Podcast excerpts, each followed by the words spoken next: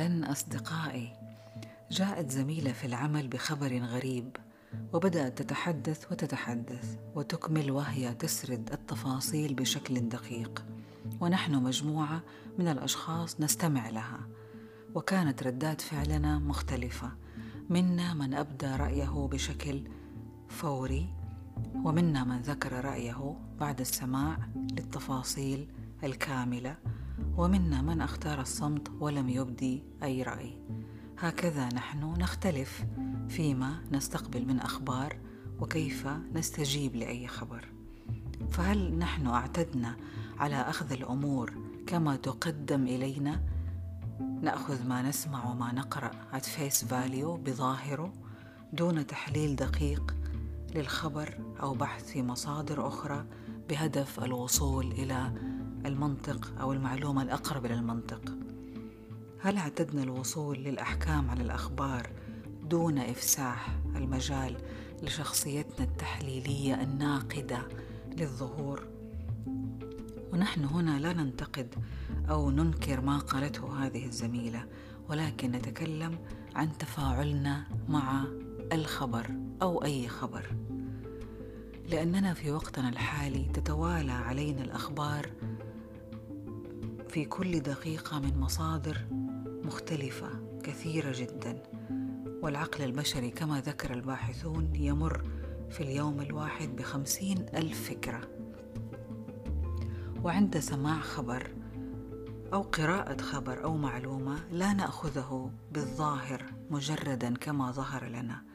علينا النظر بشكل واضح وواعي ومدروس دون الاستجابة والتفاعل الفوري مع الخبر يعني يتعلق الأمر بتقييم الخبر المقدم لنا وطرح أسئلة وربما يحتاج إلى التحليل والتفكير فيه بجدية أولا.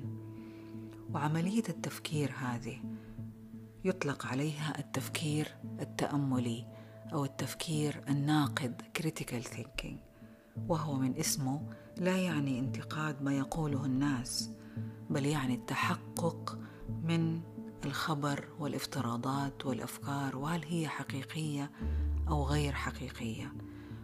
والتفكير الناقد في الواقع يقوم على التشكك والتساؤل والتحليل للخبر وللمعلومات والتمييز بين الفرضيات والتعليمات وبين الحقائق والآراء.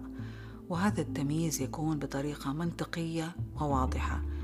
يعني تفكير في تفكر ووعي وتبين. بأن نكون متلقين إيجابيين قادرين على استقبال الخبر وتحليله وتقويمه بطريقة مجردة من أحكامنا الخاصة أو أفكارنا القديمة. فالتفكير التأملي هو وسيلة لتطوير وتحسين الذات من خلال توفير أدوات تساهم في تأملنا لقيمنا الداخلية ولأفكارنا ولقراراتنا الشخصية. وقدرتنا على حل المشاكل بشكل منهجي بالتدريب على مهارات طرح الأسئلة التحليل التفكير المنطقي الاستدلال التقييم وأخيرا نتوصل لاتخاذ قرار.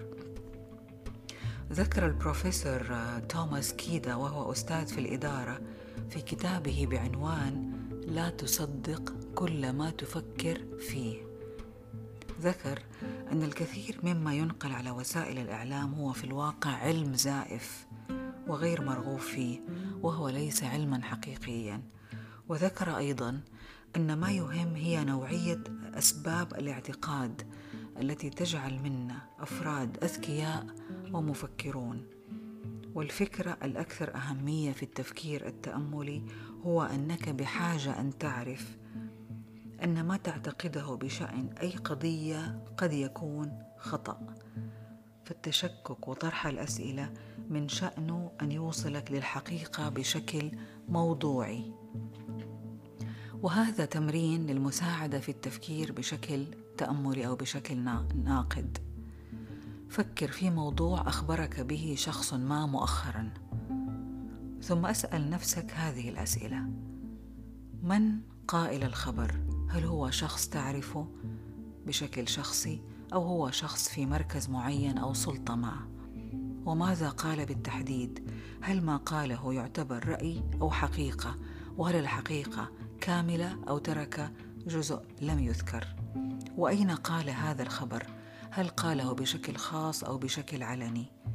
ومتى قاله؟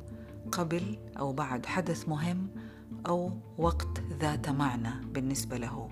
ولماذا قال ذلك الخبر؟ هل شرح السبب ووضح نيته؟ وكيف قال الخبر؟ كيف حالته الشعوريه هل كان سعيد أو حزين أو غاضب أو غير مبالي؟ هذه الأسئلة تطرح للتبين للتشكك المفيد للتوصل لاتخاذ قرار.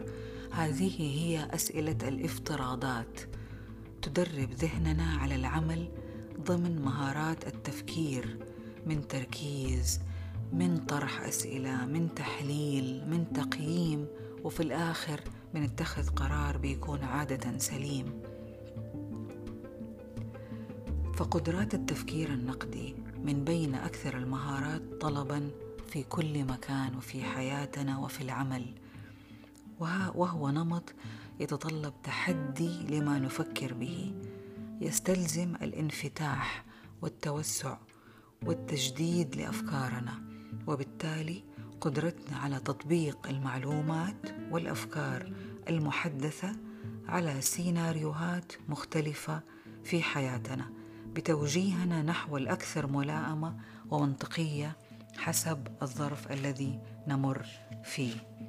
مرة أخرى ليس الهدف من التفكير الناقد أو التاملي إظهار أخطاء الآخرين وأخطاء الخبر وإثبات صحة وجهة نظر شخصية وإنما نقصد بالتفكير التاملي الذي يهدف إلى توسيع مدارك الأفق وإنارة البصيرة واكتساب وجهات نظر متعددة لأمر واحد. والتفكير التأملي مهارة حياتية ترشدنا إلى كيفية استقبال الأخبار استقبالا سليما والتصرف بعدها تصرفا حكيما. وأنا أعتبر هذا التفكير طاقة فكرية تجعلنا نحمل قناعاتنا بشجاعة ونؤمن بقدرتنا على تحديد ما هو أفضل لنا ونكون مستعدين على فحص واختبار قدراتنا الخاصة كمفكرين ونعترف بالمشاكل والضعف لدينا.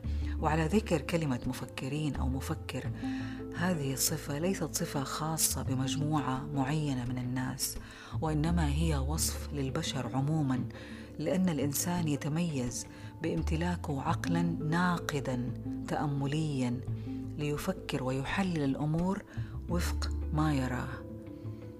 فطور طريقة التفكير النقدي التأملي الخاصة بك بوعيك وبصيرتك الفريدة.